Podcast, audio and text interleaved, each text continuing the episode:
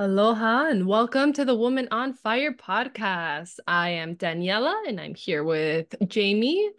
And we have a very extra special repeat guest with us today, Alexandra Kisitu. Um, and he will be able to say her name better than I just did. So sorry about that. um, but we're really stoked to have you back. Uh, we have one podcast episode together already, and I'll put that in the comments section or the um, just description of this episode so that you can go back and listen to it. That's when she came on and talked about her home birth dissertation. And that was um, over a year ago at this point, and now we have her back on because she just released a book and we're so amazed and proud of you. Um, so that's why we have her here. I'll read a bit about her and then invite her to share a bit more. So, Alexandra Kisitu is a home birth mother of two wonderful children, a wife, a writer, and an intuitive. And she holds a PhD from the University of Hawaii. She became enamored with pregnancy and birth after the birth of her daughter, Isabella, and decided to uncover why women are not taught about the magic of home birth. After having her son at home in Hawaii, she interviewed mothers around the islands to find out why they also had home births. She uncovered a world of complexity, culture, struggle, spirituality, and reclamation, all of which led back to the womb. And the book that we're here to celebrate together today is titled Back to the Womb Reclaiming Birth Sovereignty. So, welcome, Alex, and congratulations. Thanks for being here today. Thank you both for having me. I'm so excited to talk more with you and just, uh, as always, just connect generally with you two wonderful midwives and birth workers. So, thanks for having me. Mm-hmm. I'm so, so excited. I remember the beginnings of this story that you are sharing with the world, and it is like another birth. You know, it's really, it took a lot of hard work and determination and overcoming. And I'm just so, so very excited that you get to share these stories with the world. I mean, our, these stories are medicine for people. And um, so, yeah, we're going to just kind of open the floor. I want to let you talk a little bit and um, share with us, yeah, maybe like how you got there and what what you have to offer um, and and then maybe you can also even tap into your little intuition uh, intuitive mindset too and share a little bit about that because i know that also got very developed as you were crafting this book mm-hmm. Yes, thanks, Jamie. Thanks, Daniela. Um, yeah, so it, I guess it all kind of kind of began way long before the book was ever conceived in my mind as something that could ever be published or actually in my hands. But um, you know, after I had my daughter, and I think I shared this a little bit on the previous episode we recorded together, but after I had my daughter, um, actually during my pregnancy with my daughter, I went through a really interesting situation with the midwives, and I talk about this in the book, but these were hospital birth midwives, and they ended up, you know, yelling at me for questioning the glucose test at the time. And so that kind of just like thrusted me into like, okay, well, if they're treating me this way for asking a question about what's in the glucose test, um, I don't know how they're going to treat me during birth. And so I I think I was about six months pregnant with my daughter, and I decided I was not going to give birth in a hospital or with the hospital midwives. So I decided to go to a freestanding birth center, and I had her there and had a really transformative experience and um, just kind of was left feeling like, as birth does, like it makes you feel really raw, not just like your body, but your entire spirit and your entire view on the world just shifts dramatically. And it was at that point where I felt I felt a little bit robbed that young women like myself at the time I was in my mid early mid 20s felt like, you know, we're kind of robbed from all this beautiful sacred information about our bodies and our capacity to birth.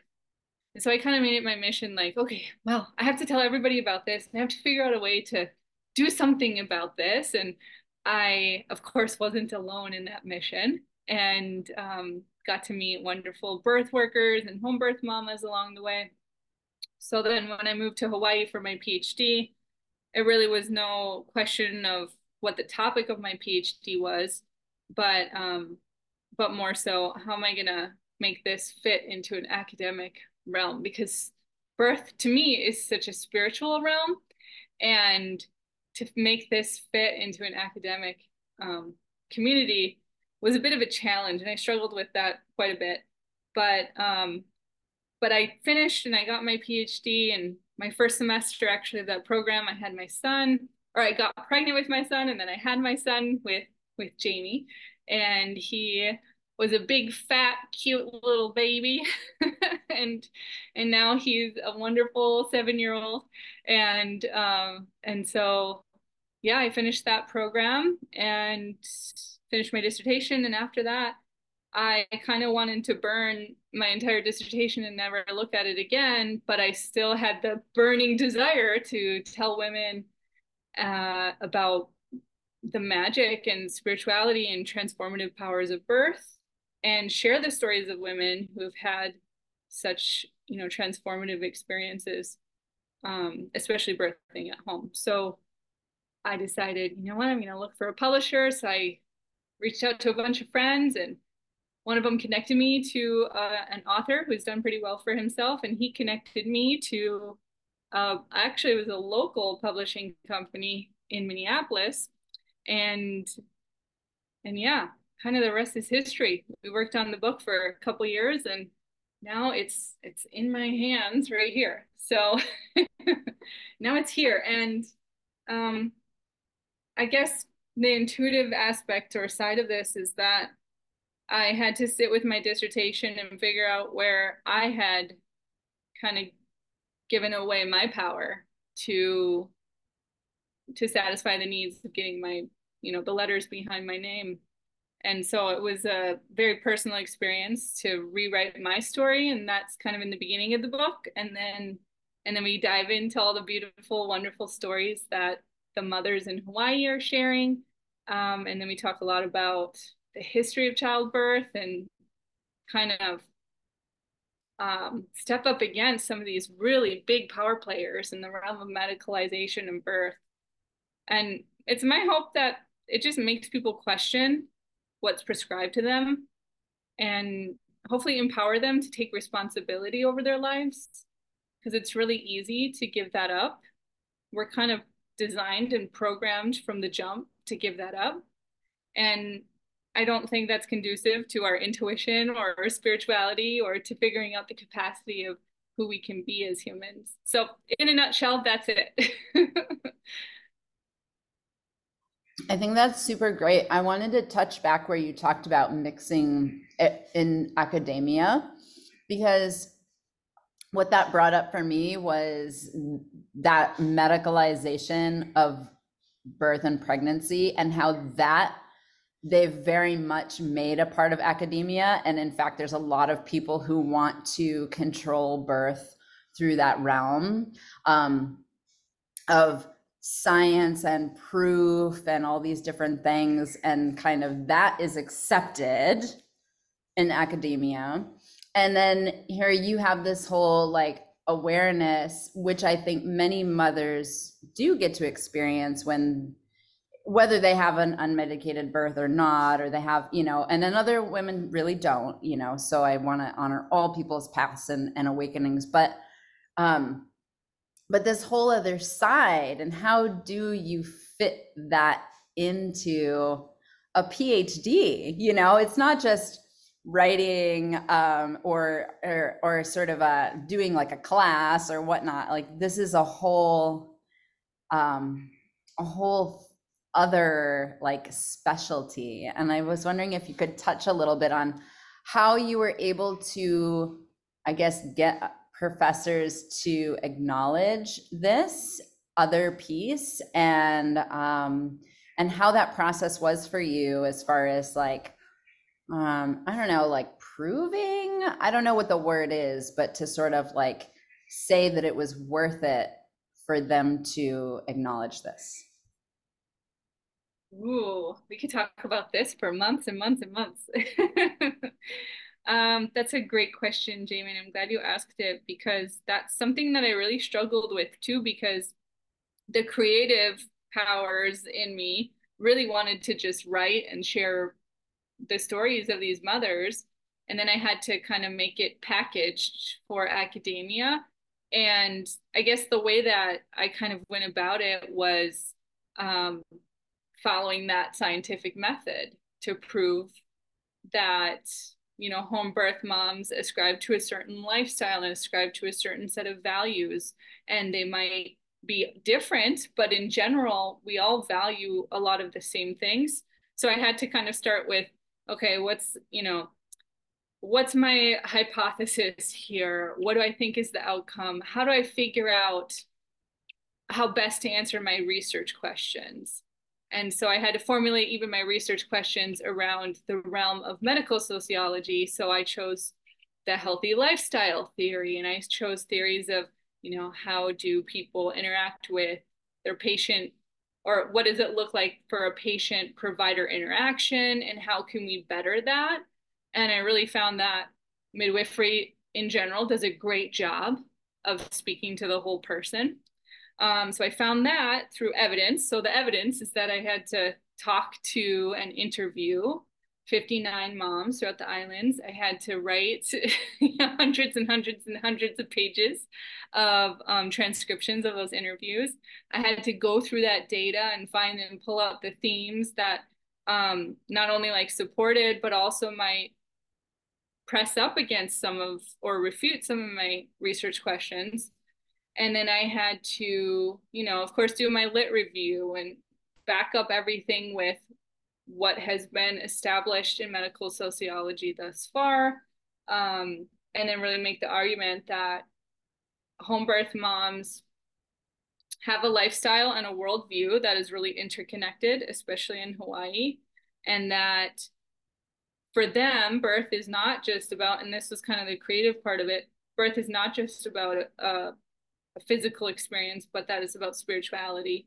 It's about connection to Aina. It's about connection to family and wanting safety, and that these moms were choosing to do birth at home because it was evidence based for them, based off of the research and their own literature reviews that they've been doing, you know, on all the studies coming out on low risk moms having home births. And also, sometimes it's like even some moms might be considered high risk um, in the medical realm. So then I had to look at, okay, what are these moms' concepts of health? Because it didn't seem like their concept of health was just the biomedical idea that health is the absence of disease. But these moms were like, no, it's not just about being disease free. This is about being a whole person and birthing the way that feels best and is safest for myself and my family and living a lifestyle that not just is like, oh, I'm fancy, I can buy organic food, but it's like, I want to eat this way because it's healthy for me, my microbiome, the land, the water, my family. So it really had to do a lot with that spiritual connection, the relationships, and kind of their whole worldview. And so, so many moms have, so many home birth moms have similar lifestyles. And this came out from the evidence of the interview study that I did. So I had to kind of, you know, prove that and then back that up with evidence and then find other literature that also said, hey, we studied home birth moms over here and found the same thing or maybe found something a little bit different. Um, and so I had to, you know, use that kind of social scientist mind, so to speak, to write on it, which is really cool because I found out a lot of really cool things about home birth moms but then when it came to it, I also had to play the game of identity politics sometimes, which made me feel really uncomfortable. But that's such a big thing in sociology.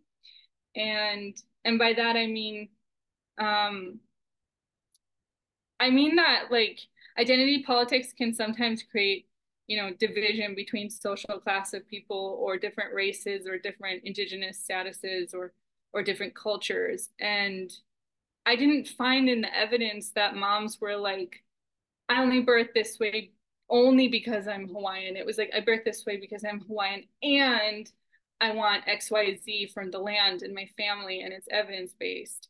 And I also found white moms saying, I birth this way because I want to support the land. I don't believe in colonization of our bodies. I don't believe in, um, you know, using toxic chemicals in my house. So I found that it's more of a cohesive group of individuals rather than like, let's divide home birth moms based off of race and social class and such and such. That made me very uncomfortable. And, and at times I was kind of pressured to do that. Um, but I I don't like that. I I realize and give honor to everybody's experiences, but in my book I reiterate a lot that we all come from that first womb and we're all brothers and sisters here and we're all floating on a rock in space and so that was one of the things I think that was a big challenge for me.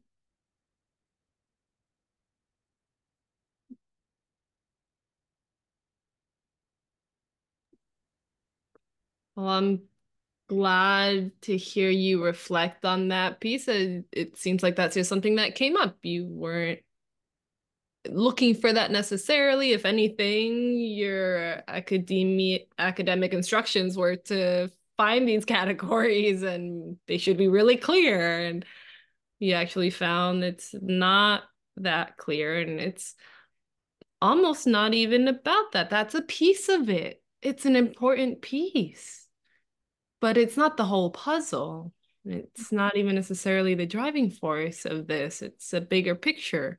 It's more than that. And that's part of what we're navigating currently in Hawaii while we're still in this ongoing saga of the political world of um, birth options and um, birth attendance and um, what's available here the crux of this, what you just brought up, is this constant place where people are trying to um, make it about all about race.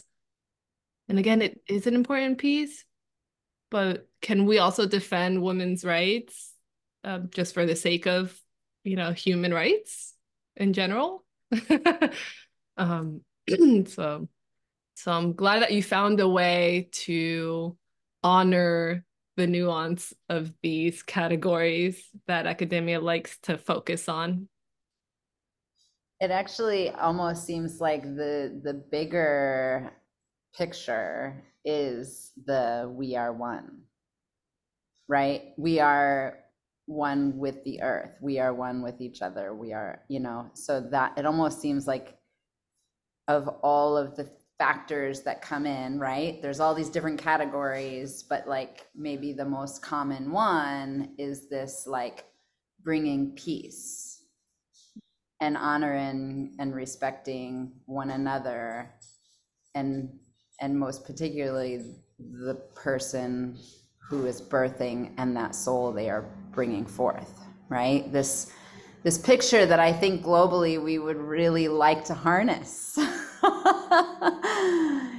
Um, is kind of what I gather. I haven't read the whole book yet. I've started reading it. I haven't read the whole book yet. And I'm so, so excited to really dive in because I, again, I remember the beginnings and I remember sitting at the beach with you and you interviewing me. And I kind of flipped through and I seen little like bits and pieces of people's stories.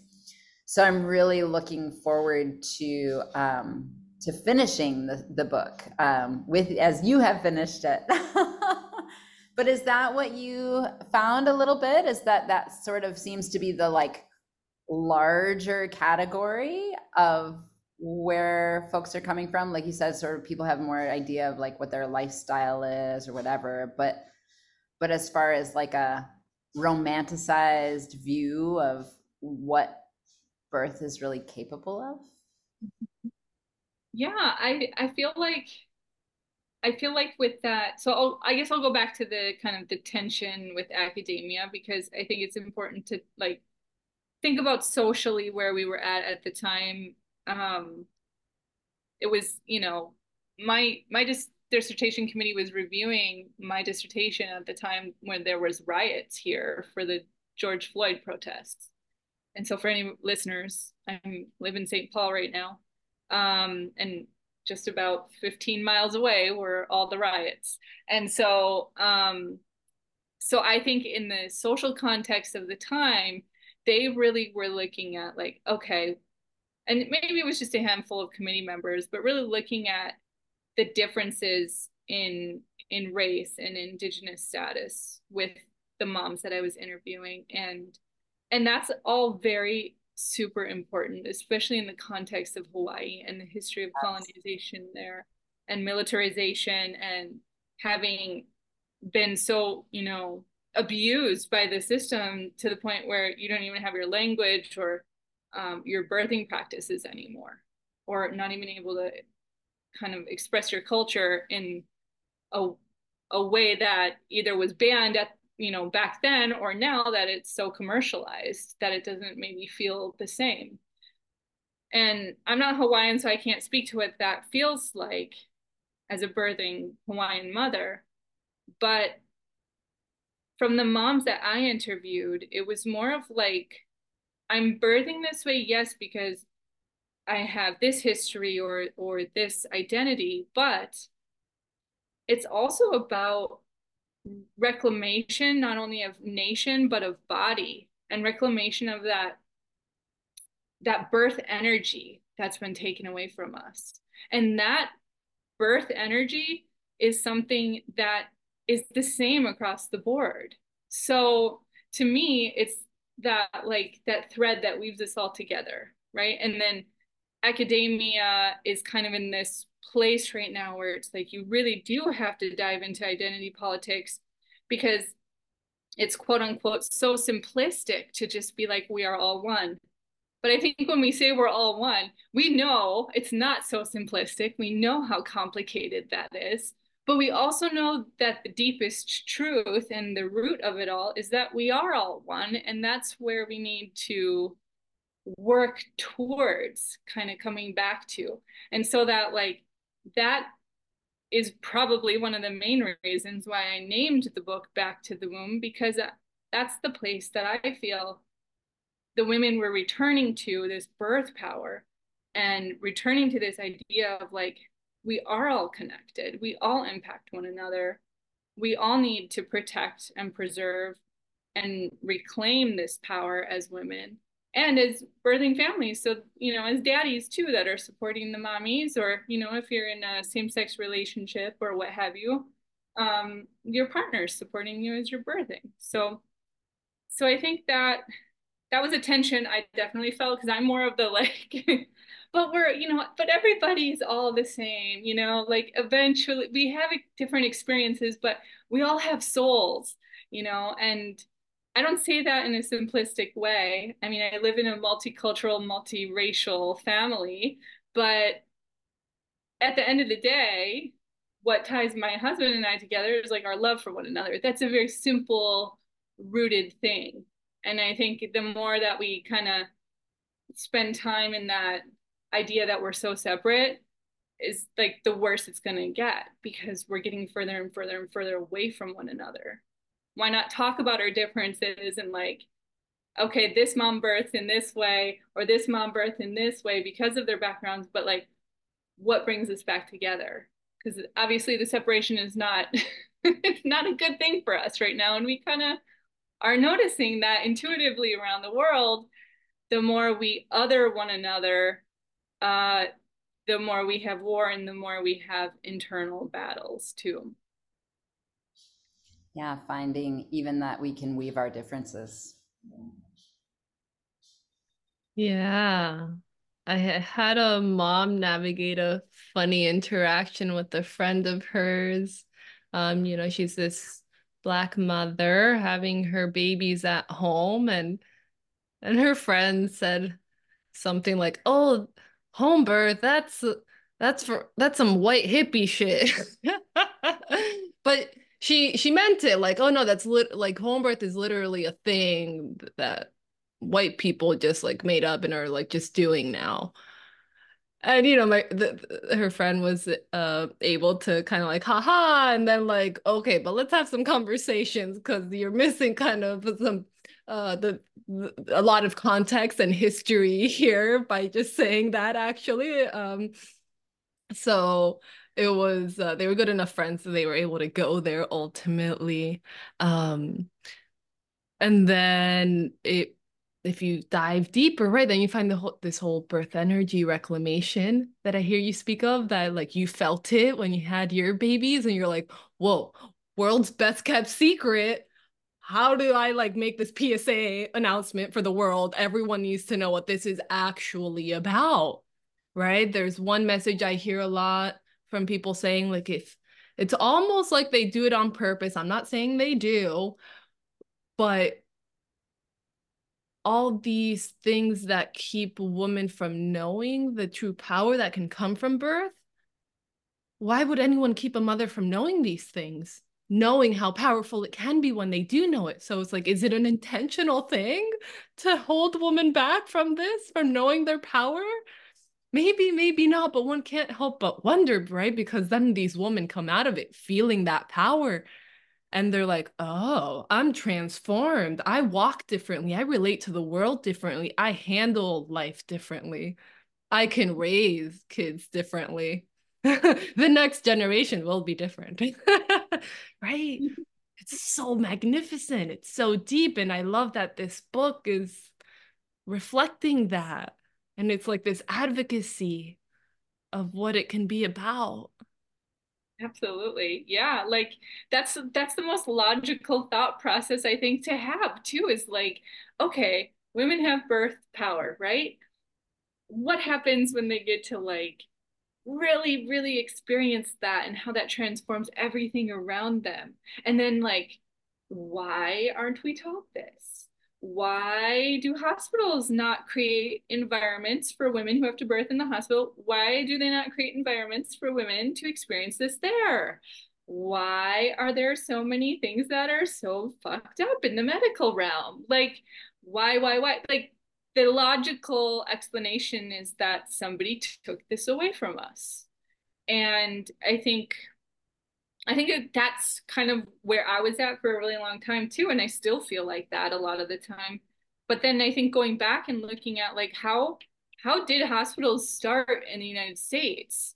And what happened during that time? Well, most women were birthed, all women at that point, you know, in the early 1800s were birthing at home.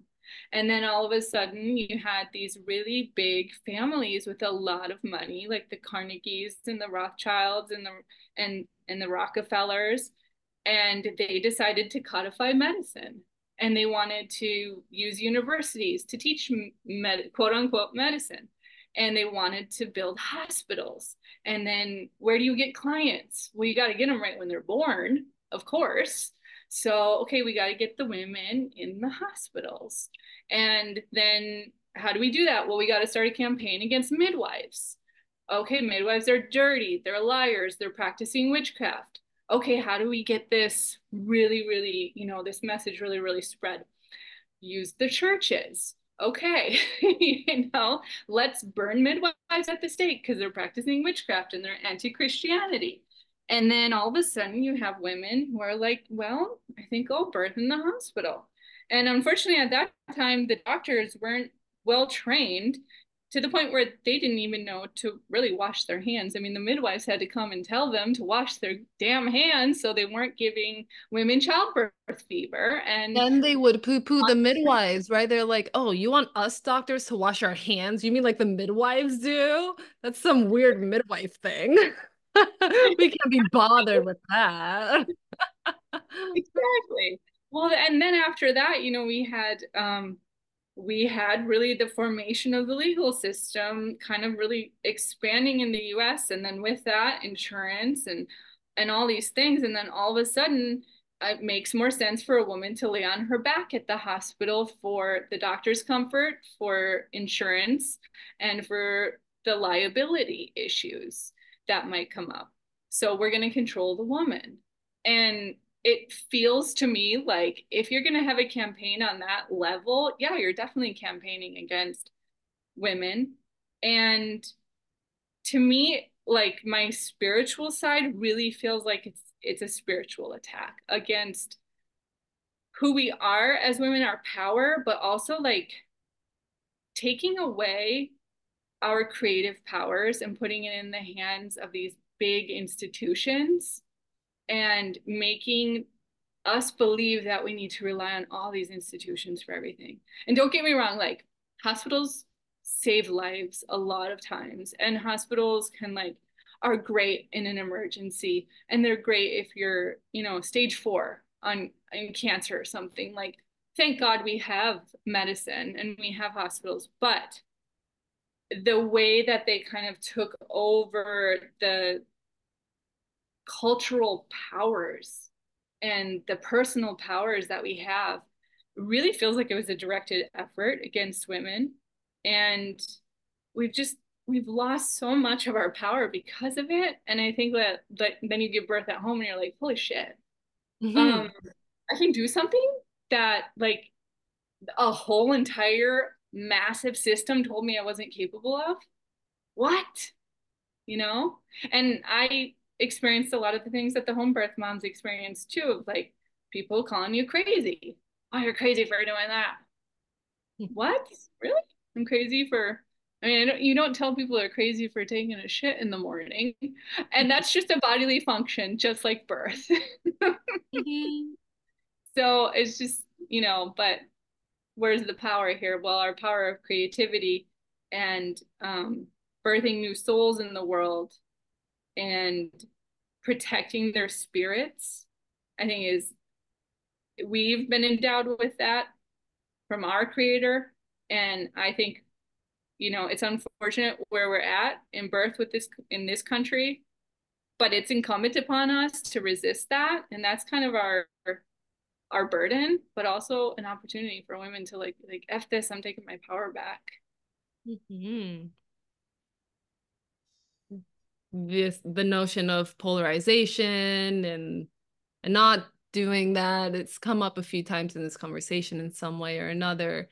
Um, and I want to dive more into it because it's an inevitable piece that comes up, right? It was like, oh, well, once you wake up to the realities of the power of birth and and that maybe there's some i mean you did an amazing job laying out the history of medicine and anyone hasn't heard those names before and the very intentional systematic creation of medicine as we know it and the eradication of anything different i would highly dive into that rabbit hole um, because there was some very intentional and sinister domination of that industry which makes people distrust that industry. Very rightfully so and it becomes convoluted then it's like well where's the overlap though of certain scenarios where those skills are actually genuinely needed for life-saving situations? And it's like then what do you make of that? Is it evil or is it not? It's like ah it's complicated. It's both. Um uh, uh, I'll add another layer to it where you know then we yes there's that history and then also there was um not just them taking the power they certainly took the power and then there was also a lot of handing it over right? We know the history of I mean women in this country in the USA demanded that twilight sleep. They're like our you know, the women in Europe are getting it. Why are these American doctors denying us the right to pain-free childbirth? How dare they? How dare they? so it was very demanded. I mean, they they were marching in the streets for their rights to twilight sleep. Granted, they didn't know what we know now of what twilight sleep actually is um, and how horrific it is. And thankfully, we figured it out and we stopped it. But there's that interplay as well of you know, actually, uh, birth is gnarly and I would like to, you know, step out of it, right? It it's not so simple of like, oh, it's just powerful. As long as you don't put your foot in the hospital, then you'll just feel the power, right? It's so much more to it of like, how do you feel the power, right? Um, could you speak more to what you may have uncovered in all your interviews of people who did have to navigate maybe being in between worlds of life for some reason they did end up in the hospital or whether it was in labor or just appointments or could you speak to that overlap? How did people make sense of that part for themselves? Yeah absolutely. So all the moms that i interviewed had and this is such a weird word to say but successful home births right? Like but some of them had done a hospital birth previously and then went on to have a home birth. And some moms had kind of navigated or straddled the system by being home birth moms but also doulas for um, you know hospital birth mothers that they were going into the hospitals to support. And and i also did ask um, pretty much every mom that i interviewed like what do you think about hospitals? Like, what do you think about doctors? And all of them were like, yeah, doctors are great. You know, they're great for the right things. Hospitals are great for the right things, but they're not always great for birth. And when they are, they are. When a woman is um, needing a cesarean section or when a woman stops feeling fetal movement, great. Like, and her midwife is like, okay, I really think that we need a higher level of care, that's such a wonderful option for moms. So it wasn't anything that was like demonized in the interviews, but it was deeply understood that the the hospital setting by just energetically and by its history was very much a colonial setting and in different ways. Like it was a colonial setting for some moms that like i don't want i don't want somebody taking power over my body. That feels like colonization over my body and i don't want that. And then for other moms it was like yes it does feel like that and it's colonization over my culture. Like these hospitals came in and they wiped out all of our healers and they told us that our healers can no longer take care of us or they built the hospital literally on top of like native healing plants. Like so it literally was a structure that took out healing energy. And um, i think this is like kind of maybe something for the allopathic side of medicine to learn is like maybe some integration would be helpful to serving people. Definitely i think it would. And there's some hospitals in australia that are taking Aboriginal medicine and integrating it with um, more Western style of healing. But it was, but overall, the institution is demonized. The doctors were not demonized. So it's an understanding of like, okay, these people are functioning in an institution that we know is not really healthy for us, but sometimes we have no choice but to ask for help from these doctors. And and that that's okay to do. And i had some moms that had to go in you know after they give birth too for uterine infections or postpartum bleeding that just like never let up. And like maybe a little piece of placenta was still stuck in the uterus. And um, they were so grateful that they were able to have you know a mini surgery so to speak to get out what was causing infection and a midwife was not capable of doing that. And some midwives are capable of like giving you the right herbs and giving you the right tools to get that out, but sometimes we need a little extra help. And that's just bodies because bodies are complicated. so it's okay to see a doctor. Um, and I don't try to demonize doctors. I try to demonize institutions that try to take power from people. I just wanted to wheel it back to the um to when Daniela was talking about sort of giving also just like sort of giving into this, right? Of like, yes, take the pain away, take these things away, you know. Um, and then that sort of got me on a little like backwards thought process of like, when did humanity really start fearing the pain of birth? Right? Because if you look at other mammals, we know they're contracting, we know they're expanding, we know that, and obviously they don't have the same conscious mind that we do or not the same we don't actually know how how expansive other animals are as well right but we do know that they're going through sensations as well, right? Especially when they're giving live birth or who knows, even a chicken laying an egg, right? So, you know, I was kind of like wheeling back of like, did that come also like have have we always feared that pain and that discomfort?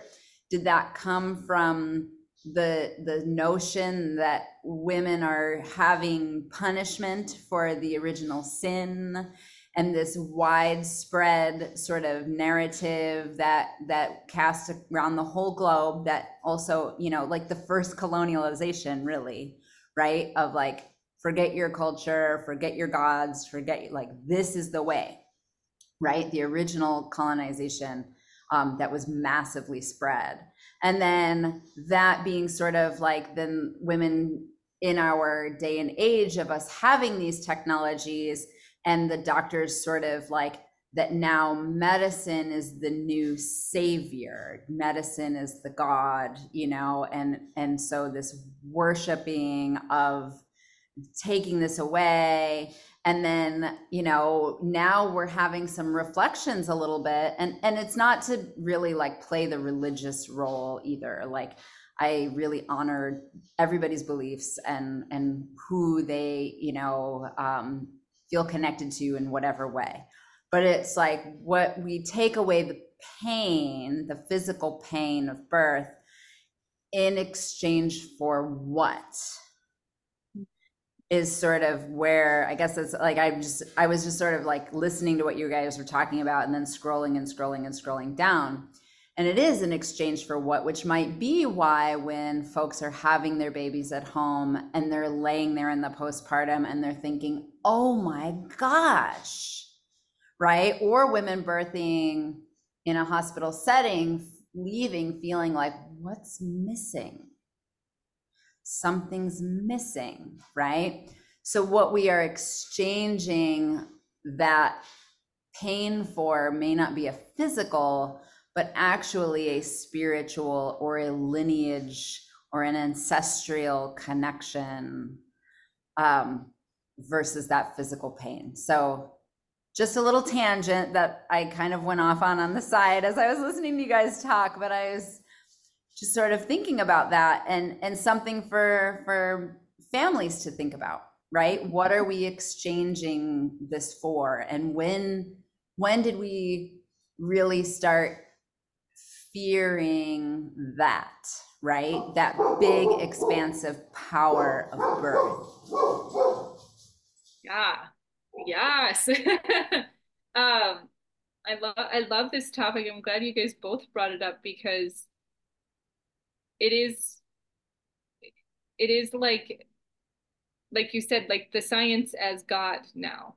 And i think a lot of people subscribe to that idea that really science is god and that this is the only way we know our truth or science is the all-encompassing thing that we should be focusing on rather than spirituality and like um science or the scientific method not surprisingly came along at the same time as when these you know big three families started developing hospitals and universities. And then you know even universities use the scientific method. You have to use it whether it's a social scientific or physical sciences or or what have you. You have to use that to complete phd which is considered the highest level of you know thought and intellectualism or whatever or knowledge seeking and it's like no that's not the only way we get knowledge. Like we get knowledge also through our bodies. What are, what are our bodies telling us? And that that came back to me so much because i'm like my body tells me so much all the time. And all of our bodies tell us so much all the time. But we live or we're conditioned to live in a world that really separates the mind and the body. So all of a sudden when you're birthing you re- i mean you have to be in your body. You can't just stay up in your head the whole time because your body's going to be like uh-uh honey we're here in the body. Uh, we're in your uterus right now girlfriend. Like you can't think this away. So then you have to sit with like what is what is happening in my body? And i think that really scares a lot of women. And i think it really scares a lot of women who have had sexual trauma too in in their childhood or in in their history throughout their lifetimes. And so i i never again like to demonize women for getting an epidural right? Because maybe they maybe they can't go there and feel safe in their bodies. Mm-hmm. and i'm so happy that we have that for women who have or are not ready to work through those things. But again if a woman is surrounded in her love bubble with safe people at home. Pain is just maybe 2% of what birth is. And I don't think we're taught that. We're just taught like, you know, we watch videos or, you know, movies, somebody's giving birth and they're in pain the entire time. And it's never like described to us like, hey, you have a contraction and then the pain kind of goes away for a little bit. You get a breather unless your contractions are like back to back to back or you're having back labor, you really do get a little break in there. And then the other question I had is like, why do we feel like pain is a bad thing? It is an uncomfortable sensation for sure, but it's also like really important information. Like, if your head hurts, it's information that you need to probably drink some water with and have a little sea salt on your tongue like you're dehydrated or you're overthinking. Like these are all really wonderful things that our bodies do naturally without interruption that give us information so we can survive in the best way possible. So the pain during childbirth is really important and productive of course we know that.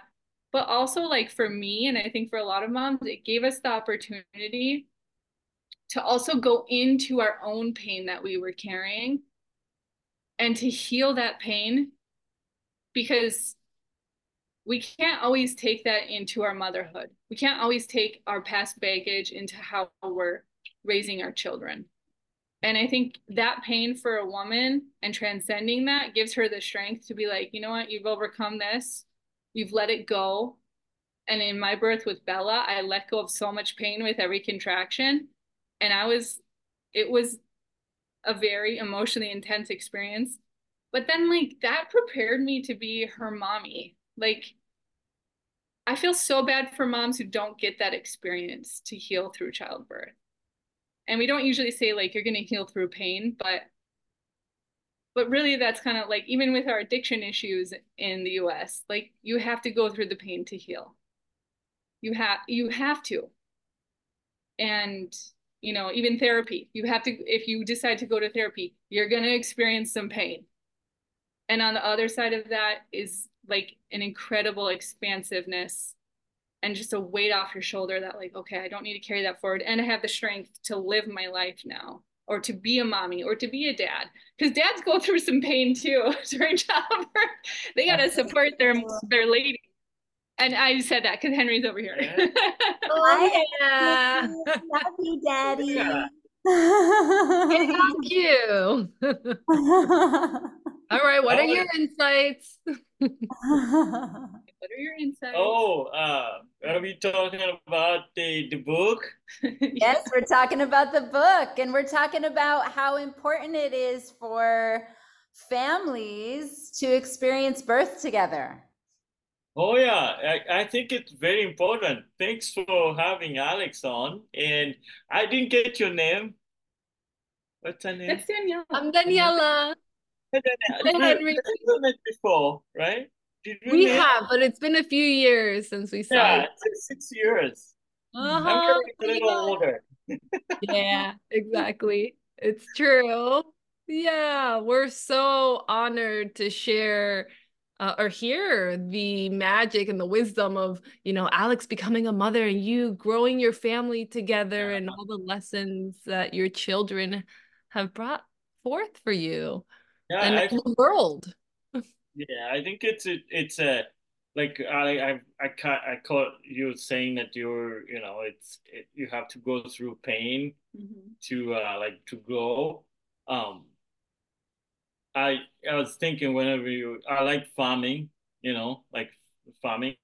When you plant a seed, it has to completely die sometimes to bring the new life. But what comes out of it, it's more beautiful, more powerful. And I think that's the same kind of concept, you know, that mm-hmm. um, it's it's the same for for I mean more for for women, but but it, it's it's the same for the parents, like a man too, being there and experiencing. Um, I mean, I mean, I remember being in, with Jamie, you know, when Noah was being born, and I, I keep, you know, I've seen it before, but you know, it's always different and always diff, you know, you always bringing a new person, a new life, and you know, it's it's very exciting. And um, I usually tell Alex that there's nobody that can hurt somebody else if they see that process. And and usually men are the ones that go to war and fight and do all that stuff. But if they're in the room like that, it's it's gonna be so hard for for people to like hurt one another. Yeah, you start to look at everybody like they're a newborn and like honor their lives, you know. Yeah, because like, you don't want to you don't want to yeah. end that process. You saw how it started, mm-hmm. and you you instead you want to water it, you want it to grow. You don't want to end. Well, um, yeah, and I so. think when you see a woman going through like the pain, right, and like not every woman has a a painful birth, but when you see a woman like go through all of that, and you see what it takes to grow a baby, and you see what it takes to birth a baby, and to feed a baby and to stay up at night with a baby and to you know wipe their little boogers off and stay up all night when they're sick and all the things all the sacrifices that parents do you yeah. just like very much honor lives and and you don't even have to be a parent to honor life necessarily but when you're in the thick of it you really realize like wow this is a very important thing to protect yeah it is and for the for the dad too like it's it's very important for the fathers to to be in that room. I don't know. It, it, it's it's something like I, I can't explain to somebody that the umbilical cord is actually harder to cut. you know what I mean? Unless you experience it, because most people don't get that chance to like get that opportunity to actually say, "Hey, I cut your I, I your umbilical cord I was part of it, you know. Mm-hmm. And it's so much connection. You can even mm-hmm. see it with your kids. Just me telling him that that you were connected to your mom, and I was the one that cut the umbilical cord, mm-hmm. and it's, it's it's so fun to, yeah. to just tell the kids that stories and. Well, it's cool because I feel like that's home birth offers that opportunity to get the whole family involved. Yeah. And the whole family gets to see what an honor it is to bring a life into the world and what I mean, sometimes it's a struggle. And not all births are, you know, birth is messy. Sometimes it can be traumatic and crazy and wild ride, but to to see it come to, you know, the birth of a live child and a, a, a mother and a family that's just brought in a, a new little soul like yeah. that that's an incredible opportunity and i can't imagine you would get that same opportunity in that way in the hospital so i mean i've never given birth in the hospital so but, but also the a lot of children aren't even allowed in the hospital after COVID and whatnot. They really limit still the amount of people and definitely don't necessarily want children there.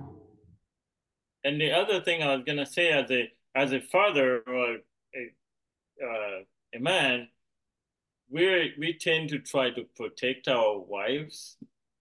You know, like that's that's that's the mentality. Now you're in a situation where you see your wife is very vulnerable and you can't protect them. But in a setting of uh, like a midwife in a, your house or your home, you still have like kind of control or you the people that you let in their house, you know, they they are fully trusted, um, as opposed to, you know, being in in a hospital and. Yeah, I could imagine that might you know, feel really emasculating yeah, for men. It feels different for yeah. for us. And, yeah.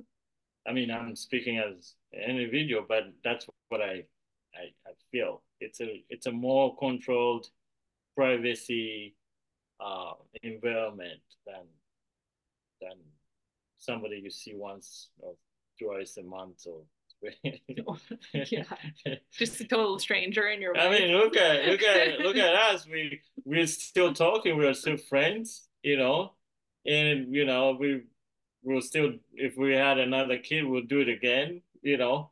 Uh, so, yeah, I mean, we wouldn't birth with anybody else. Yeah, so and uh, so there's, I I mean, there's a lot of people who had doctors they can't even pronounce their names. You know, so there's no that relationship is not continued as opposed to Jenny. yeah, we become family. It's really true. Yeah, it's it's such a gift. Um, to really I'll let you I'll let you go. Uh, thank you so much. Nice to meet love you. you, Henry. I gotta go on father duties. Father duties. exactly.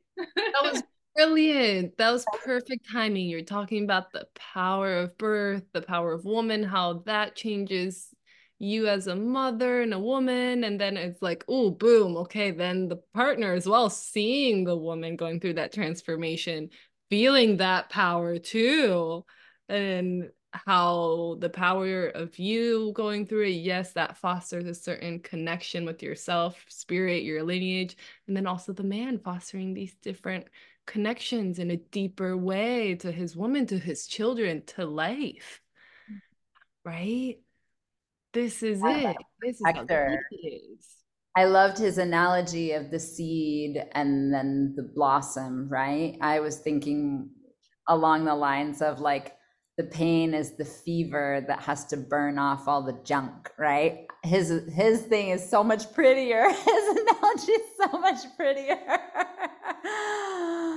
you know, but that is true. Sometimes you have to, or the butterfly and the chrysalis, right? The caterpillar, the chrysalis, the butterfly.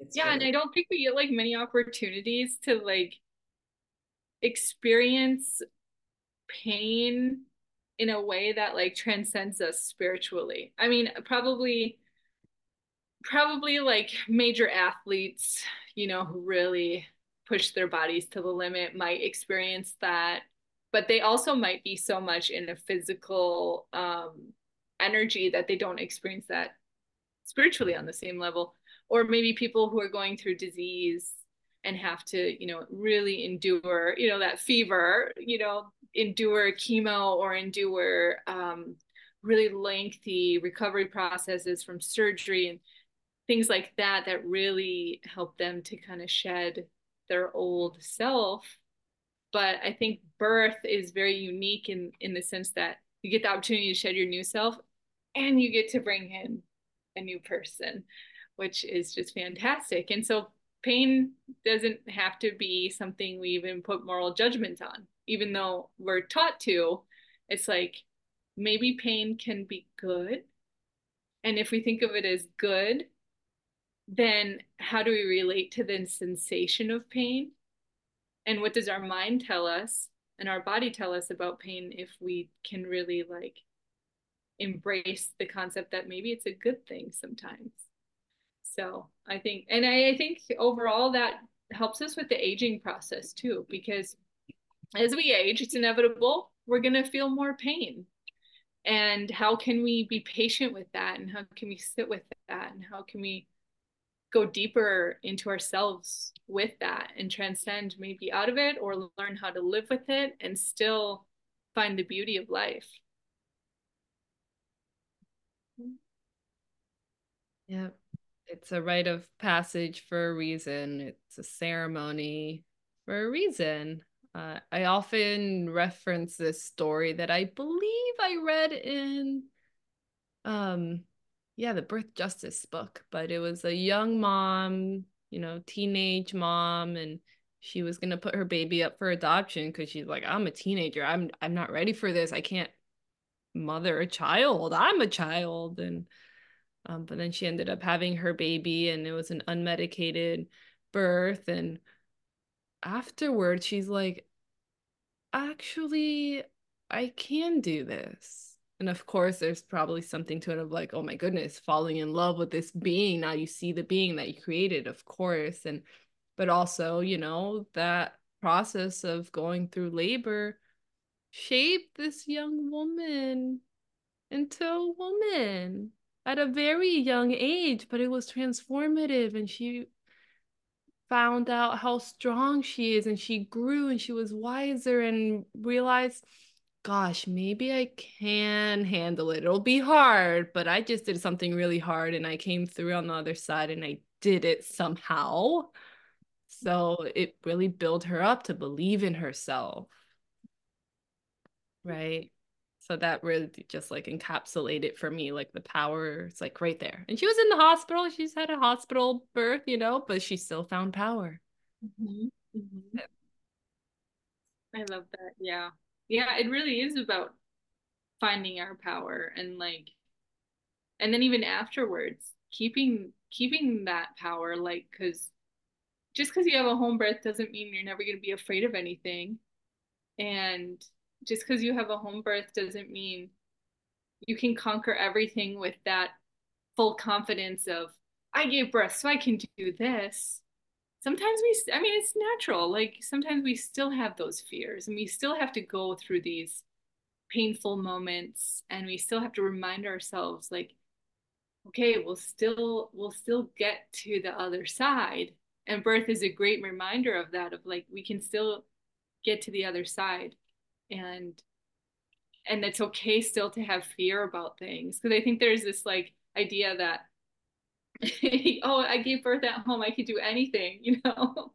But i haven't stopped being fearful of certain things even though i have had med- unmedicated you know births or you know home births. I still have fears and i still work through that and i still have these little opportunities to shed and and grow and and and in that moment though i think that's the gift of postpartum though because in that moment of postpartum you just feel like a super mama like you could do anything. And that's the design. It's the design so we can look back on it. When we have hard moments with our children we can say okay well it's going to be hard and i'm kind of afraid but i did that so i think i can do this And if I don't feel like I can do this, I'm going to do it anyway because I have that spirit in me now and I've reclaimed my power. So mm-hmm. it's kind of a constant of going back to that energy too, because we could just as well be like, well, uh, you know, I had my births at home and but now I'm going to go back into the medical system, or now I'm going to give up my power by um, listening to the government and everything they tell me to do, or I'm going to give up my power um, to to maybe you're in a bad relationship and you're giving up your power to your partner, or you're giving up your power. In my case, a lot of my power was given up to this idea of the institution of academia and getting letters behind my name, meaning that would maybe take me away from some of the pain of poverty or protect me from poverty or protect me from um, failure. But that's not where the power is because none of that none of the institutions at the end of the day are going to protect us. We have to do that with each other and with our communities. And we have to constantly go back to that like okay we can give birth. We have this power inside of us. Am i going to give my power away knowing that? So i don't know. That's the theme kind of i throughout COVID and like throughout my relationship with academia and relationship with myself and and just relationship with people that I'm around. Sometimes I give my power away to family members and then I'm like, whoa, you know what? I should have spoken up for myself or whoa, I should maybe, you know, shouldn't have done that. And what am I going to do better next time? And I think giving birth at home is a great opportunity to continue that process throughout life. Yeah. Oh, I was just going to say that that's like a really good sort of like, yeah, this is the synopsis. This is the the crux of even all the stories, right? Uh, again, I just I'm so looking forward to to getting even deeper into the stories because um, those are the empowerment that help the next generation find their power too, which is why being all encapsulated in this this very sweet, beautiful cover on it, like this little book of like goodness and reclamation and and finding self and and remembering remembering because that you know as i've always said as somebody who supports birth it is really my job to help people remember right? Like i can't keep them low risk. I can't keep them like those all those things are their job. It's my job to help them like to support them in that reclaiming and that remembering and um, i mean obviously there's other little nuances to that but really uh, and i and i love that that is just in this beautiful little book. And when i saw the cover and that you have the spirity soul um, remind me of the the artist's name. What is her what is her um, name? Katie atkinson. And um, i was like i had i saw this picture and i was like i i have to ask her. I to this uh, photo because I'm like, it it encompasses the the overall part of birth, but like it's also really important to me for the it, to places in the context of Hawaii too, because Hawaii is obviously such a uniquely beautiful place, but also a place that has a lot of pain in terms of that that feeling of needing remembrance and reclamation and and coming back and it's not even like a coming back to in terms of timeline like we're not romanticizing the past but coming back to that that essence of like our power lies within us given by our creator or the universe or what have you. And that like that's ours. That's nobody else's and a lot of people and institutions have tried so hard to take that away. And I, the resilience of the human spirit is an, an incredible thing that somebody, I'm sure many people have written on. But at the end of the day, if we're going to keep birthing, and mommies are going to keep birthing at home, no matter what anybody tells them. if we have that, at least we have a start at least we have a starting place that we can always come back to forever. Like that brings me a lot of hope for the future because I know a lot of people are like things are getting bad out there politically and the you know institutions want more power over us and um, these institutions want to force us to do things with our bodies and our minds and it's like yeah, but we still have it. We still have this power and they still can't take it away no matter what. And and it's incumbent again upon us not to give it away. And we have to have awareness and we have to teach our young women and young men um, how to protect and preserve that and carry that forward. But it, I think it'll always be in us. It's just part of who we are by design. So I think that's pretty cool. And I think that's a, a, a big gift that the first mother or grandmother gave us. Well, I was going to ask you what birth sovereignty means to you, but I think you've thoroughly addressed many angles of it so far, actually. Um, is there anything else that you would add to what is birth sovereignty? You've asked other people of their journey with it and what's what's true for you that you haven't already said? Like personally um i think for me it's just about like being surrounded by loving people especially when you're giving birth. But also all the time like it's really important to be surrounded by people who understand the value of humanity and who are aware of like how they impact the energy of the room and how they impact your energy. And midwives are great at feeling out the energy of the room and shifting the energy of the room so that the mommy can feel loved and safe. And that to me is the space and place where like I feel like I thrive the most when I'm surrounded by that energy. So it's not just in the birth room, it's like everywhere. Everywhere is an opportunity to birth a space and a place that's loving and like allows people to connect with their most inner self and to be like affirmed in who they are and affirmed in like what they need. I mean, and in my particular birth like experiences, it was it was also just part of me. Like it's a very individualized experience. Like when you go to that rainbow bridge and you go into that space and I don't know how to explain it in English, but like just visually, you go into the, you travel through everything. Like you travel through time, you travel, like you're no longer in time. You're no longer in physical form anymore. You're in the spirit realm and everything is truth there and everything is love there. And then you get to get your baby and then you get to come back together and then you like, you get to hold that space and be in that space, it's just like that space to me is where you're the most free.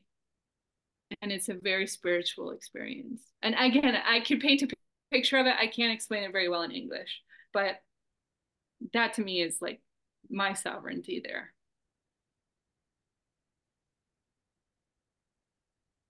Brilliant. I love that for you, it's so intertwined in relationships sovereignty isn't this void of just this individual, even though we may be talking about individuals' bodily sovereignty and spiritual sovereignty, but it's a relational thing. Mm-hmm. Yeah. Yeah, that's so true. Like, and I was lucky to have like my partner with me because not all mommies can. Maybe they're deployed or maybe they've broken up or you know, unfortunately, some women lose their partners and they're no longer alive at the time that their babies are born. But I think still creating that space, even if your partner isn't there, being surrounded by the love of midwives is like is like the kind of protective barrier. Like you know how a cell has like a cell wall or whatever, and you have all mm-hmm. the mitochondria and stuff inside. Like the midwives are there protecting that bubble and then you're able to expand anywhere you want because you're in this protective place. You don't have to worry about judgment. You don't have to worry about what time it is. You don't have to worry about um, what you need to cook or clean or whatever. Like you're in it. You're you're in your body. You're experiencing the full capacity of what your body can do. And that includes love and expansion and and a travel to the spirit realm which is incredibly amazing and painful and crazy and trippy and wildly just amazing. But that's the space i think that we have to protect. Because if we don't allow our women to go to that space and we don't provide containers for them to feel safe to go to that space I don't think you can fully understand your capacity or the capacity of life if you can't allow women or be in the room to experience women who are experiencing that. If we take that away, we take away so much. We take away so much of our humanity. And that's the piece that is often overlooked and people will say things like, "Oh, what you want a trophy for birthing unmedicated like you're not going to get a trophy like what are you trying to prove and it's like no you're missing the point that's not it like i mean there's some rewards but people aren't necessarily the rewards are bigger than some medal or something like hey look at me i can handle pain like no it's not that it's this bigger picture of what it's connected to the ripples in the individual and the children and the partners and the family in the fabric of humanity Mm-hmm. Absolutely. And like if if you were a little baby, how would you want to come into the world? you know, like what does that do? How does that set babies up for who they're going to be in the world and how their nervous systems are going to function and like how they want to be introduced to their lives? Mm. It's such an important part, not only for the mom, but the baby too. Like, you want the baby to have sovereignty in that way too, not just the mom. You want the baby to have say. You want at least give them say over like do you want your foreskin cut right away? I know this is a controversial topic, but does a baby want to be cut right when they're born? Probably not. or even just vigorously rubbed or any of the, you know, like I think about that a lot. You know, when the babies come, they don't want to hear me. They don't want a hat shoved over their head. They, you know, unless it's really cold. You know?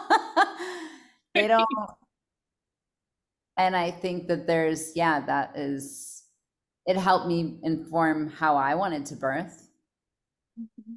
and each time that change and maybe that changes depending on the personality of the child growing inside of you too right? Because man sometimes you crave things that you're like i would never want this. Must be yeah. but i do i think that that safety of coming into the world does my mom feel safe? Because we know that they feel what we feel. Is it safe out there when i arrive? What am i going to be met with? Is it a bulb syringe up my nose because that's just what we do? Or is it sort of you know only only do interfering if necessary?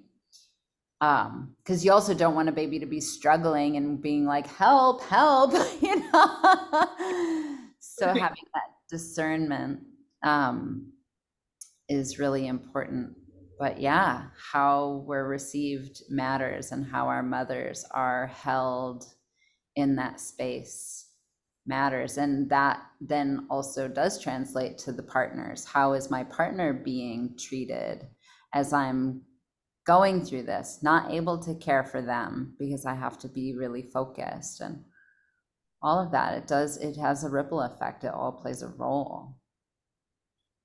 Yeah, absolutely. I mean, even like now I think hospitals are doing the um the schmears on the babies like if they come through cesarean section now they're taking a swab of the mommy's vaginal canal and colonizing the baby's skin with her her vaginal kind of microbiome. Like because we know that disconnection is not great for any of us and sometimes that disconnection comes down to even these little tiny um, bacteria that have been passed from our grandmothers to our mothers to us and so on and so forth up the chain of our ancestors like that carries a lot of wisdom, that carries a lot of connectivity, that carries a lot of immune protecting mechanisms too. So it's like, it's not it's not just like we're romanticizing oh birth is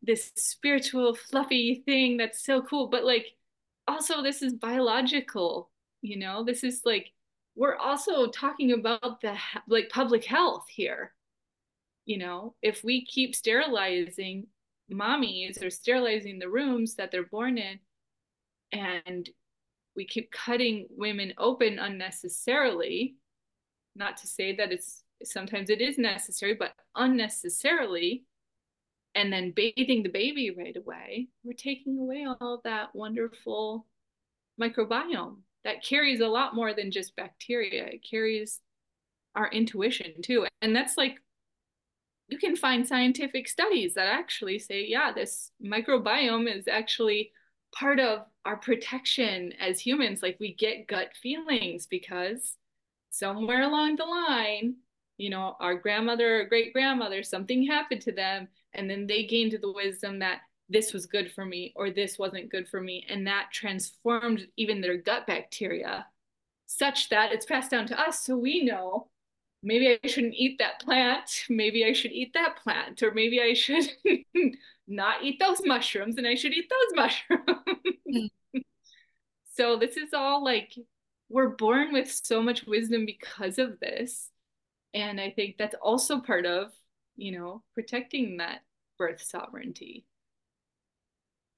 And it's honoring the science, which I know earlier we kind of were, you know, maybe people would think, oh, now, you know, it's not about the pendulum swinging so extreme, right? It's about weaving the differences, as we were talking about, right?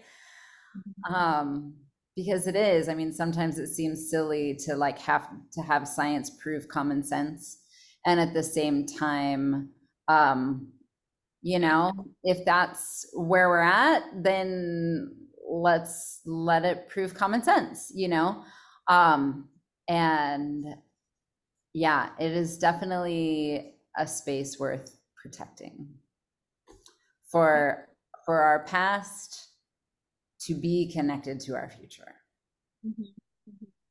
I had one mommy say that she felt a big responsibility to birth in this way because she was the most living lineage of the DNA that has been passed down to her. And I thought that was such a beautiful sentiment. Like, okay, I carry the responsibility or the kuleana of my ancestors. And I have to honor them, but I also have to honor what comes after me. And that was just uh, the way she said it was just so cool because I was like, yeah, that makes so much sense. And again, from a scientific perspective, this is true. And I had a ton of moms. I mean, home birth moms are not uneducated people. And no matter if they have letters behind their names or they don't, they're very well informed people. And they think thoroughly through the decisions that they make. They're not just like, I just want to do this because it sounds cool or it's trendy or hippie. Like, they usually will like research things uh, until the end of research. They're like, I want to research how how much uh, stem cells my children will get if the cord if I leave the cord um you know I don't cut the cord and it stops pulsating or if I do a lotus birth how much does that impact the health of my child long term? Like these women are doing their research and they're researching glucose drinks what's in the glu- glucose drink? Is it healthy for me? Is it healthy for my body? What's in it? What's not in it? What does the science say about whether or not I should do this or not? And they're not stupid people. And I think we need to get that message across to the mainstream because we all know it. But again, there's this idea that we're anti science. And we can even rewind back to a couple of years ago where people were called anti science for not subscribing to do certain things that public health advocates or governmental figures or leaders of corporations, of big pharma corporations were saying you should do this to prevent this. And people were like, wait, I want to research more. I want to know what's good for me. And that's all really good knowledge. And it's a good practice to have. And it's not anti-science. So we can get into all that too, but that's just to say that home birth moms have a lot of stigma, um, but they're really educated women. They're smart women. They know what they're doing. And for anybody to think otherwise sounds crazy to me. It's fascinating how asking questions gets deemed as anti-science when the foundation of science is in fact the scientific method. it, it is asking questions. That's literally the point. it doesn't get more scientific than that. right. Uh, and like to come back to something that you guys mentioned earlier about you know the tensions between being in academia and having to take that scientific route. And then also knowing how spiritual birth is too and how do you prove something like that? And it's like well sometimes science is so far behind actual knowledge that we have or the scientific tools are not capable of proving that something exists or something is good because the tools are limited or the process or the method is limited. So it's just an opportunity for us to expand the way that we think. Um, and I think we shouldn't get caught up in just using one standard method to get to truth. And we should also know, like, you know, like indigenous people have been drinking bone broth forever. Like Henry would be like making bone broth soup and being like, you need to drink this. This is like 10 years ago. And I'm like, I don't want to drink that. And then all of a sudden this research comes out and bone broth soup is like the best thing. And it's so good for your immune system and your skin and all this. And I was like, oh, Henry, um, I guess you were right. He's like, yeah, because the science didn't catch up fast enough. So I think we have to remember too, like it science is very limited and it's not the only path to knowledge. And sometimes it takes forever for science to to reflect what's going on in real time. Well, and not everything can be measured. Yes, that's true. And thank God for that. Yes. and maybe we don't have the capacity to even measure things right now. And we maybe, don't have the right tools or we're not looking in the right place. No one could ever measure how a mother's love, how mm. big and expansive it is. There is no tool to measure that. And there never will be. and you know what's so great is that there won't be because I feel like when science gets a hold of information, it, it can become dangerous sometimes because then it can become the overseer of that. And again, we don't want of information. and we don't want hospitals measuring mother's love. We don't want that. We don't want our scientific community to measure some of the most intimate pieces of our spirituality. And I think there's a, a good reason for that. And one other thing I do have to say about being in academia too is like one thing that really turned me off is that a lot of the well-funded studies like through the NIH are and they do some great studies there and there's some fantastic people and I'm sure very intelligent people that work there but um things don't get funded that don't have wide application or don't have some sort of monetary application. And so when somebody says there's no science behind that, it's like there's no science because there's no science. Nobody's done that project because nobody's been funded to do that project. And so we could say there's no evidence to prove that. Well, yeah, well, there's no evidence to prove it because nobody has the money to go through this whole scientific process to prove that. But we can kind of know, like, just intimately and intuitively and like spiritually know that things exist and happen even if the NIH hasn't done a research project on it. exactly. Mm-hmm. Yeah.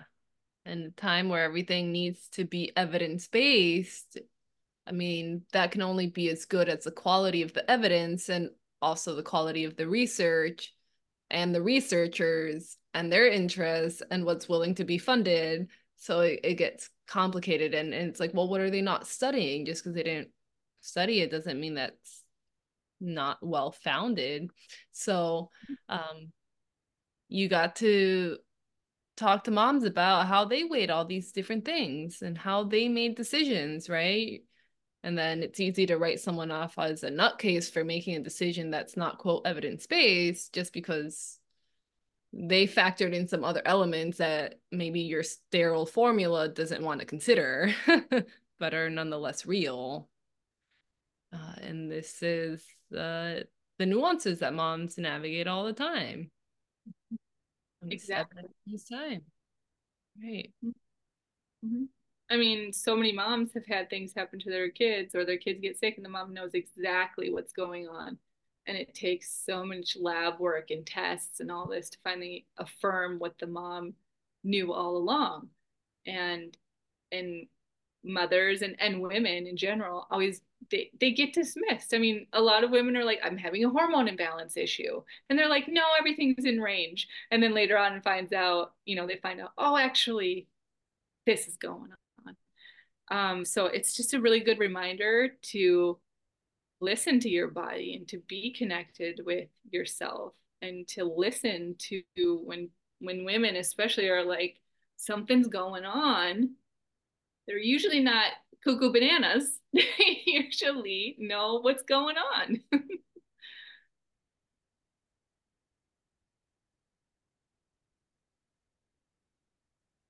That's definitely the truth and even if it sounds like whatever they think is going on is cuckoo bananas, you know, mm-hmm. it's also their own lived experience. And I think that that's also something that, like, you know, to validate that, that, like, wow, I wouldn't have gone there. I wouldn't have thought that. But it's not mine to judge or to decide for someone else either, right?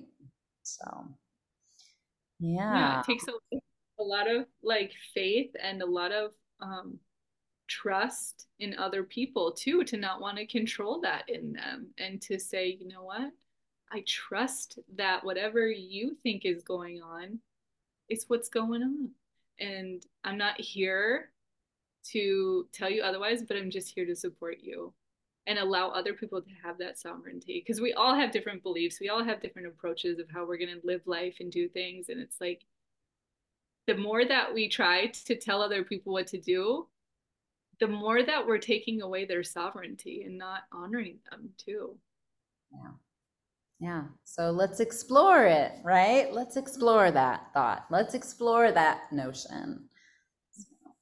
Well, yeah, like you said earlier, ultimately, this whole power conversation and how do you reclaim that? It well, it's you. You reclaim it and throughout many experiences and different chapters and opportunities and decisions, and but it's something you do. It doesn't get handed to you. No one can give it to you. Not even a home birth midwife. Like it's not about the other people I mean, yes, we talked about relationships being important, yes, but if it's that individual doesn't make that step to reclaim it, that I mean, that's the biggest piece first. then relationships can come into play and everything, but no one can do that part for you. No matter what setting you're in, it's up to you and it's possible, but you can't wait for it to be handed in in the hospital systems you know they it's such a dance of power plays they're certainly not going to hand it to you they're too worried about too many other things so you got to claim that one mm-hmm. uh and it's it's and it's a hard place to interface and we could have a whole podcast series dedicated to interfacing with the system and claiming your power. And maybe we actually kind of do. Actually, that's what we do. Um, that is our podcast. that's the whole point. Interfacing, claiming your power. um, and hopefully, and, we're not always in situations where we have to fight against power. It takes a lot of energy to do that.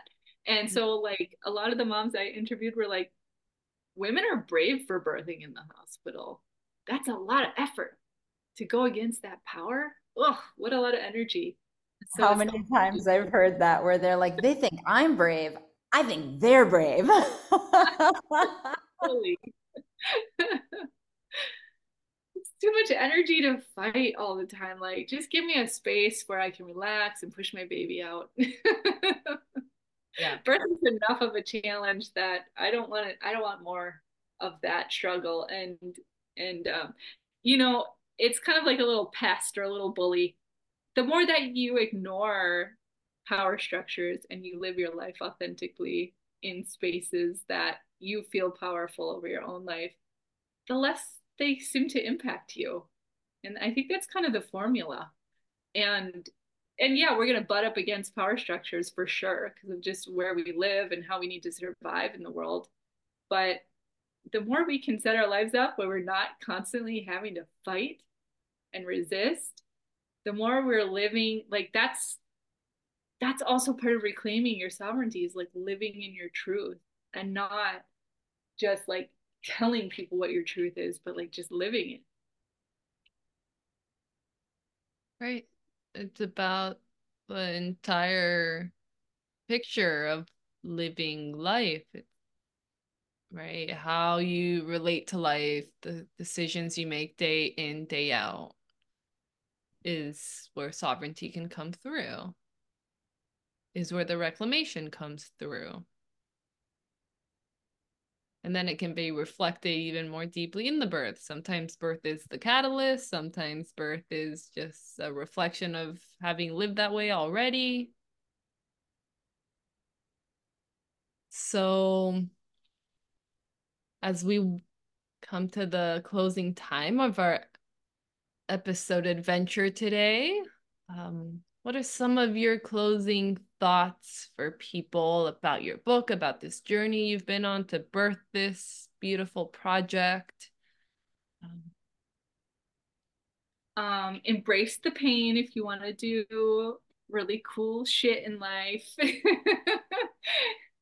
so you're going to be scared, you're going to be fearful, you're going to be amazed, you're going to be elated and expansive, but you just got to embrace the pain if you want things to be amazing. And pain is not always bad, of course. And at times, with the dissertation and getting my doctorate and editing this book, it was painful, but I'm hoping that with all of its imperfections and all of its knowledge, and not my knowledge, but really the knowledge of, of the mommies that I got to interview, I hope people will give the book a chance. And I hope they buy it. It's available on Amazon. You can just Google Back to the Womb Alexandra so I hope you guys buy it and I hope you enjoy it and I hope it brings you to the rainbow bridge so you can honor it and love it and love your life and find a way to just constantly honor your own humanity and come back to your own womb. Amazing. Love that. Is there anywhere you want people to be able to reach out to you at an email or such? Um, sure. So my website is Alexandra Kisitu, K-I-S-I-T-U dot com. And you can also go there to buy the book. Um, and my email's there. And I also just got a P.O. box because I thought, you know what? sometimes moms want to share their birth stories or write their birth stories. So I invite moms to write them and send them to me. I love reading birth stories, like that's my jam. So I totally invite anyone to do that or just send me an email um, and just stay connected to that beautiful birth energy. That's great. They can find your P.O. box on your website. Yep. Awesome. Well, we will link your website into our show notes, and we'll also put um, the link to the book. And I definitely highly recommend that folks who are, you know, I feel like this could end up being on one of those like top 10 lists of like, if you're looking for a good read while pregnant, or if you're thinking about becoming pregnant, I mean, this is a really, really great opportunity to sort of um, and no matter where you choose to birth i mean just hearing really powerful stories is is that that story that medicine that that we all need so um yeah i'm just so excited um that it has come to fruition you've birthed your book and now you are ready to release it to the world um it's so wonderful. And it's so wonderful to connect with you. And I'm so glad we had a little like impromptu Henry moment too. We love daddy. so please give him our hugs and kisses and tell him we appreciate him and all that he has done to help support this book in being presented to the world too because i know it's been some playground time and some extra dinner cleanup and all that all, to, to hold space for you to to create this so. Oh thank you. Thanks both of you. I love you guys so much. You guys are you guys are amazing.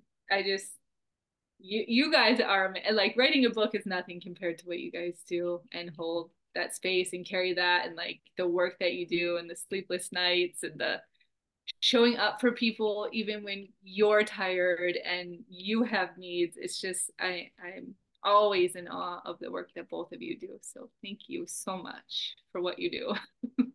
It sounds like you literally just described yourself though in motherhood too. So it's like same same girl. Come on you know we're just all holding mirrors over here we're all holding mirrors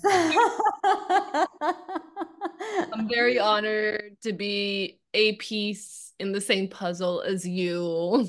Um, oh, all these very significant pieces, and it's um, a beautiful puzzle. It truly is. So I will make sure to link all that information you shared uh, in the episode notes so people can find the website, the book, the you, connect. Um, and congratulations, Alex. This is amazing.